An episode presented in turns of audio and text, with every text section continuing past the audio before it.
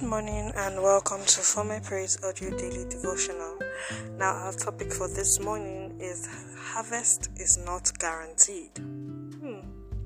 And our memory verse is Genesis chapter 8, verse 22. Recently, I have been listening to Dear Tyla podcast, to the Dear Tyla podcast. Now, that is T Y L A.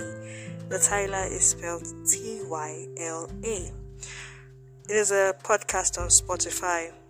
Dear Tyla is a podcast hosted by Binga, B I N G A, where he discusses topics on faith, relationships, business, and life.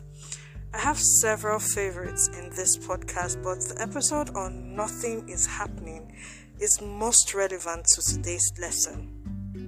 In that episode, Binga talked about how many of us get frustrated when we don't get instant results and things appear to be taking longer than expected. He said the Bible speaks to, speaks of seed time and harvest, not seed time and harvest time. In other words, there is no time attached to harvest. That is because your harvest is determined and guaranteed only by the way you cultivate what you have sown. A lot of us began the year by sowing seeds of prayer. We attended crossover service and chanted amen to all the prophetic declarations uttered by our spiritual leaders. But that is not all it takes to thrive in life. The seed of prayer must be cultivated with the works of your hands and words of your mouth. By all means, find something to do and avoid idleness. Also, when things are not going the way you expect, do not be quick to confess negative words over your life or business. Instead, always say, It is well.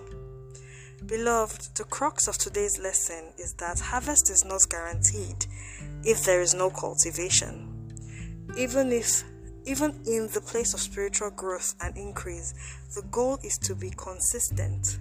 One time events don't have the capacity to guarantee continual success. You have to sow, water, weed, fertilize, and just keep nurturing until harvest. Besides, the beauty of cultivating adequately is that the seed has the ability to become a tree and in itself be self sustaining. What are your goals for 2023? What are your expectations? Get busy and begin to pay the price for that destiny. You can do it. Let us pray.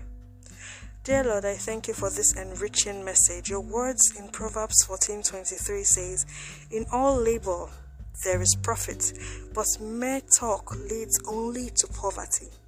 I pray that you deliver me from idleness in Jesus' name. Bless the works of my hand, O dear Lord.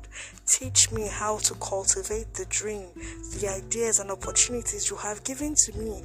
May I receive a bountiful harvest in Jesus' name. I commit this day into your hands. I ask that you go before me and I come against every frustration and disappointment that is in the day. Let the joy and good news of the Lord be my portion in Jesus Christ's name. Thank you, Lord, for the answered prayers. In Jesus Christ's glorious name we have prayed. Amen. Thank you so much for listening to today's podcast. Please do not hesitate to share this message with someone do not forget to follow us on Instagram and Facebook at Former Praise Official.